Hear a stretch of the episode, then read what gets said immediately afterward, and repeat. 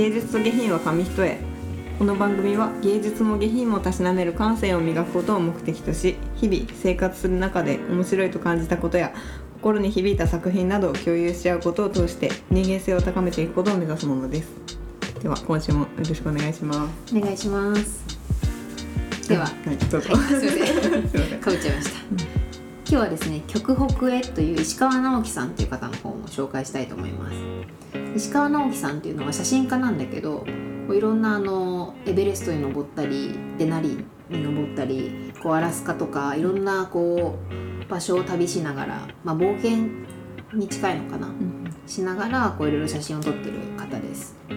でこの石川直樹さんも前紹介した星野道夫さんとかにすごく影響を受けた方、えで今石川直樹さんって40代ぐらいなんだけどやっぱその辺の年代の人でこう山登ってる人とかうん。冒険家の人ってやっぱり星野道夫さんの影響を受けた人ってすごくー、多い、えー、でこの石川さんもこの「極北へ」の中に結構こう星野道夫さんで読んだ本の話が載ってたりとかする。あ同じようにこう体験したいっていうのでなんかこう経験してることが多いからなんかすごくリンクしながら読めたしー結構写真も載ってる。そう写真もね載ってるね。文庫本だけど。うん。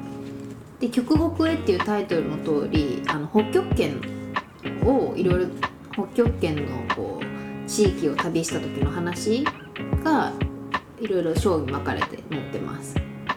なのでこれ800円するんですけど、うん。800円で北極圏を旅することができる。安い。はい、安いですよ本当に。安い。800円の北極圏行けちゃうんでね。安全だし。そう安全ですよもう。白熊に襲われることもないし、でなんかやっぱねこの本読みながらやっぱ星野さんってすごいんだなって思ったね、へー。なんか本当にこれだけいろんな人に影響を与える星野さんの生き方とか人間力とか。うん。でなんか改めてまたこの本を読みながら星野さんの本を読みたくなったなっていう。うん。なるほ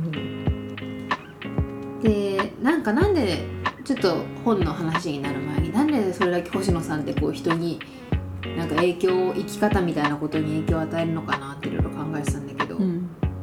なんかやっぱ強制なんだろうな。押し付けてないんだよねそういうのを人あにだからなんか余計知りたくなるっていうかなんか星野さんの価値観みたいなのを人に押し付けてないけどでもなんか本質が星野さんのやっぱ話には、うん。人のなんか生きるみたいなことに対する幸せとはみたいなことに別に書かれた本ではないけどなんかそういう本質にすごく迫った考えとかが書かれた本だからなんかなんだろうな。このきっと疲れた現代人には響くんだろうなっていうのをこう冒険家とかじゃない人に響くんだろうなっていうのはちょっと感じたね。えー疲れた現代人ね。はい、疲れた現代人。疲れますよね本当に毎日、うんねね。生きるって疲れるよ本当に。仕事って大変だよね。大変だよね。いろいろあるもんね。いろいろ本当にあるよね。ということでそんな疲れた皆さんへ北極圏のお話をしようかなと思いますがなんかなどこを紹介しようかなと思った時になんかこの IT が進んだ情報化社会にがいいとされているところにすごく一石を投じるような、うん一石を投じるじゃないけどまた価値観が凝り固まってたなって思わせる話があったのでちょっとそこを今日は紹介しようかなと思います。えっと章で言うとカンゲルルスアークイルリサットっていう、まあ、グリーンランドのうん。話なんだけどグリーンランドっていうのは世界最大の島。うん北極圏に近い、まあ、北極圏かな。イギリスの方だっけ？違うか。なんかさあの地球儀思い浮かべた時に、うん。一番上に大きいさうん。島あるの分かる、え北極ではない。北極で島ではないか。北極はね島じゃない、大陸なんだっけ。北極大陸じゃない。の そうダメだ何も覚えてない。う ん南極は大陸だから。ああそうだ南極大陸。そう北極は大陸じゃないそう。でまあ北極まあほぼ北極圏なんだけど、のあの世界で一番大きい島だけど世界最低の人口密度。へえそんなに人は住んでない。で内陸のところはあの氷床っていう氷の床って書くん。ところなんだけど、まあ、白熊さえ住めない荒野が広がってるんだって。でまあそんなところをあの旅した時のお話の中でこの石川さんが犬ぞりを使ってなんか出かけるみたいな犬ぞりを使ってどこに行ったんだっけかな。なんかどっかに行くのにあじゃあ犬ぞりをで行こうっていう話になったんだって。でスノーモービルじゃないの？スノーモービルで行かないの？って聞いたらあの機械は壊れたら終わりだよっていうことであのそんなさもう何にもない氷の上をさ、うん。行くわけじゃ、うん。んで確かにスノーモービルの方が早いし便利だけど、うん。燃料が切れたりうん。壊れたりしたら何の使い物にもならないじゃん、で犬ぞりはそう犬を連れていくってそう犬がソリを引いてくれるわけよ。うん。だからこうで何匹もすっごい犬20匹ぐらいなのかな。でソリを引っ張ってもらうのね。へだからあの燃料が切れるとかさ犬が故障する、まあ、怪我することあるかもしれないけど、うん。まあ、何十匹もいるから、帰ってこれなくなるってことはないわけよ基本。なんかまあ道に迷う迷うとかそういうことない限り、でなんかスノーモービルって、まあ、すごく便利な乗り物だけど燃料が切れたりしたらたとえどんなにこう優れたこうこの人たちはなんかねなんかの狩りに行ったんだね、うん。で漁師を連れて行ったんだけどどんなに優れた漁師だったとしてもそのスノーモービルが壊れたらもう生きて村に帰ることはできないっていうところになんかさすごいハッとさせられたわけよ。うんうん機械の。そうあ確かになんか当たり前に機械とか使ってうん。便利で生きてきたけど確かになんか疑うこともなくさそのうん。なんか。そうね。乗り物に対して、ね、乗り物もそうだしなんか機械とかもそうだし。んそうだよね。で無人島に持ってくとしたら何携帯とかよく言う人いるじゃん。かねそういうのもねちょっと話ちょっと違うけど、うん、でもそうだよね、うん。使えなくなる。たらもう本当にただの道具でしかなく。そうなんかこうなんだろうな。そういうのもこういう安全な場所で生きてるとやっぱりそうね気づけない。気づけないし、うん。こう想像も及ばないけど、うん。だけどなんか常識を疑うじゃないけどそういうのって大事だなってことに気づいたしなんか当たり前に何も疑わずに受容してたなっていうことになんかすごくハッとさせられたっていう。で別にここでずっと犬ぞりが使われてるのって別に科学技術が発達してないとか文明が遅れてるとかそういうわけではなくて生きていく上でのあの生き抜くための知恵としてずっとこの犬ぞりが受け継がれてきたっていうのが、なんか本当に本質を捉えてるのってやっぱこういう人たちなんだろうなっていう。確かに。別に機械が悪いってわけではなく、んなんかその目的って何なんだろうとかなんかまあそういうことを考えるのって必要だよなってことをなんかすごくね、感じさせられました。確かに確率で言ったら別に多分ねそのスノーモービルもね、そんなに壊れることはないですし。だけど本当に生きるか死ぬかのことを選択肢を考えた時に、ああそっか機械ってそうだよなってなんか、確かに。一人で行くより、うん。犬がいっぱいいてくれるまあ安心だよね 可愛い感想ありがとう。まあまあつってね戯れてね。大丈夫だよ。いやでもそうだよね。動物って温かいよね。そうそうそう。ねあの長野何回か話してるんですけど長野私たち好きで。で草原屋っていうね去年宿に泊まったんですけどそこに1匹のワンちゃんがいるんですよ。で私早朝八ヶ岳に登る朝日を見たくてマジで超極寒の中凍えながら朝日登ってるのを登るのを待ってた時にその犬がなんか気づいて近寄ってきてくれてずっとか寄り添ってくれてて。であったかいんだよねなんか。あったかいだけだよね。なんか体温とかじゃなくてなんか、うん。あー動物ってで生きてる生きてるものってあったかいなって、うん温まるよね心がね、でまあちょっとここの話に戻りますとここのショーの最後であの石川さんが言ってることでなんか最後アザラシ漁に同行してる話が出てくるんだけどなんか氷の海を邁進するアザラシ漁に同行しながら凍てつく寒さを恨めしく思ったが人は環境に合わせて自分たちの体を当然のごとく適応させてきたのだ。環境を変えるのではなく僕たちが変わればいい。スノーモービルではなく犬ぞりを積極的に選び取る知恵を持った北方の民から学ぶことがたくさんあるっていうところであ確かになんか環境を変えるんじゃなくて僕たちが変わればいいっていうところにうん。なんかこう勇気をもらったというかそうだね。なんかどうしても環境に合わせようとしてしまうところがあるけど、まあ、環境に合わせようとするんじゃなくて、まあ、何事もまあ自分が結局変わった方が早いっていうのもあるし、うん人を変えるのも無理だし、環境も変えるよりも、まあ、自分がそこに適応するようになんか変わっていける柔軟性を持った人間でいたいなっていうのをこの北極圏の話を見ながらすごく感じる部分がありましたね。でやっぱこういうなんかこう極限の世界で生きる人とかなんか冒険する人たち星野さんの本を読んでもそう思ったけどあの多席じゃないんだよねみんな。うん。他人のせいにしない、うん。そう、ん。ちゃんとこうあの環境とか周りの人とかのせいにせずに、うん。だから自分のせいにするってわけではないけど、うん。なんかちゃんと受容する、うん。その環境に文句を言うんじゃなくて、その環境を受け入れた上でなんかまあこんなこともあるよね。うんっていうなんかこのスタンスって生きていく上ですごく大事だなっていうのを、なんか石川さんの本もそうだし星野さんの本もすごくこう思わせられる部分があるなっていうのが読んでてすごく感じた部分でした。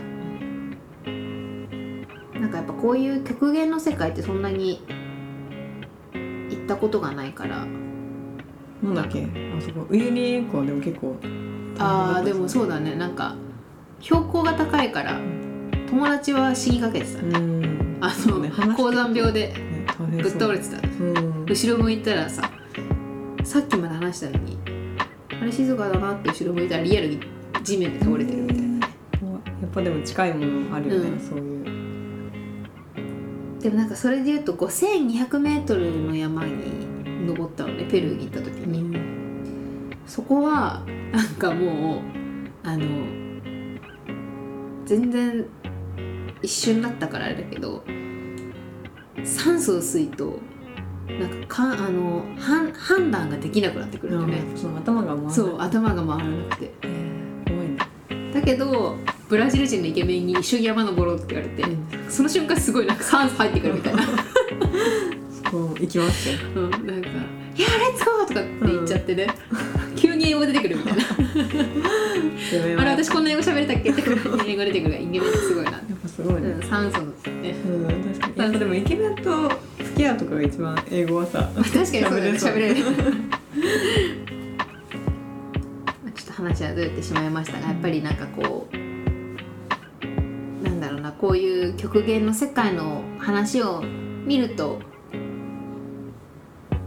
なんかシンプルでいいんだなってすごく、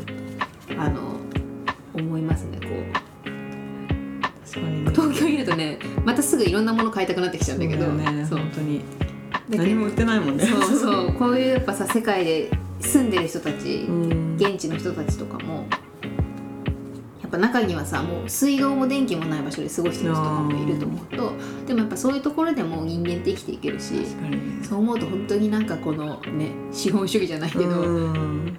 なんかそういうのに惑わされずに生きていきたいなっていう自分の軸みたいなのはうん物を買うことがいい悪いとかではなく、まあ、自分の生きる軸みたいな価値観ってなんだろうってことはなんか常に持って生きていきたいなってことをねすごく思わせてくれるような本でした。ん。で冒頭には写真でこういろいろ極北の地の写真とかがあるんですがやっぱりデナリ山。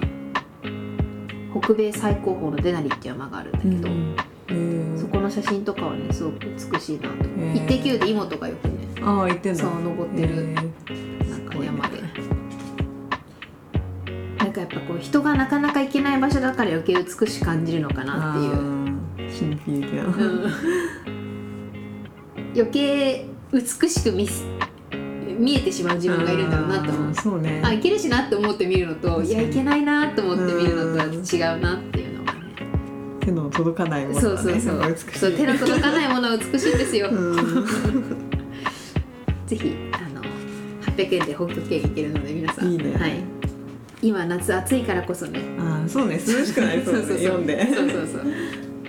読んでほしいなと思います、うん。以上です。面白いね。でもなんかその旅の本って自分はあんまり読まないけど、うん。なんかそのねその人生のさ本質じゃないけどうん。そういうものを学べるって結構なんか面白いよね。ね。考え方著者もすごいんだろうけど、普通に普通に電車に乗って仕事に行ってっていう毎日を送る人とは多分全くね違う価値観だもんね。で本当に別に大金持ちにならなくたって幸せなんだなってことをうん。すごく感じて感じる本ですね。なんか本当に何にもない島で夫婦2人だけで暮らしてる人の話とかも出てくるんだけどその夫婦にとったらね何もスーパーとかもないわけじゃん、うん。経済とかもないだろうし、うん。けどその夫婦でいることは幸せなんだろうな、本当のいいなそう。本当の幸せねなんだろう。やっぱり自分がねその何が大切かが分かるっていうね大事だよね。と言いつつこの後また私はカフェで金を使うんだけどね、うんまあカフェでもね。カフェが幸せだからね。そうそうそうそう。それも分かってるの。はね、うん。別にカフェすごいね。すごいカフェに行くわけじゃない。そうそうそう。その辺のね近所のカフェだしね、いいね。以上です。ありがとうございます。また旅の本。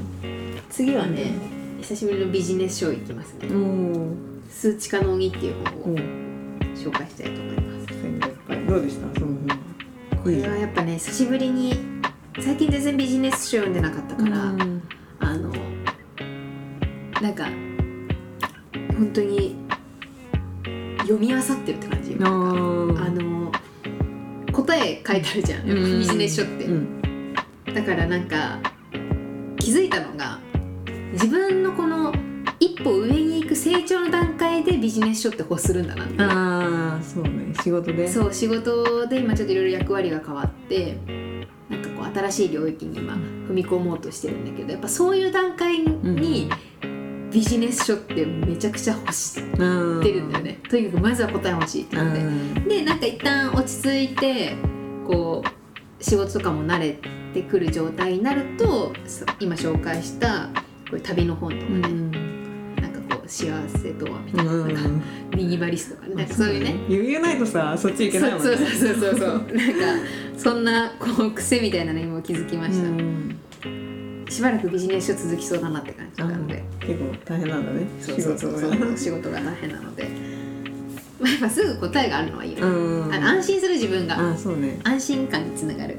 私もこの間久々にあの考える練習みたいなやつをやったけどなんかそれはそれで結構やっぱりこうちょっと自分のあの成長したうん。その勉強した直後、うん。思えるのはなんかちょっと充実感になるよね、なるよね。そうなんだよね。閲楽の読書もすっきりするけど、うん。たまにあこうなんか勉強系もいいな、うん。うん。そうなんだよね。そう。じゃあまたは来週はい。目指して、はい。ちょっともう全然本読めなくて最近スランプなんだよね。本 進まない。そう進まないしアウトプットもどうやってやったらいいか。ね。すごいなんか。波波があるよね。うん。1ヶ月前まではね私調子よかった。そうそう読める読める、うんアウトプットがスラスラいけるみたいなね感じだったんだけど。あれ、うん。難しいね。成長するってやっぱ大変でね。ね。そうだよね。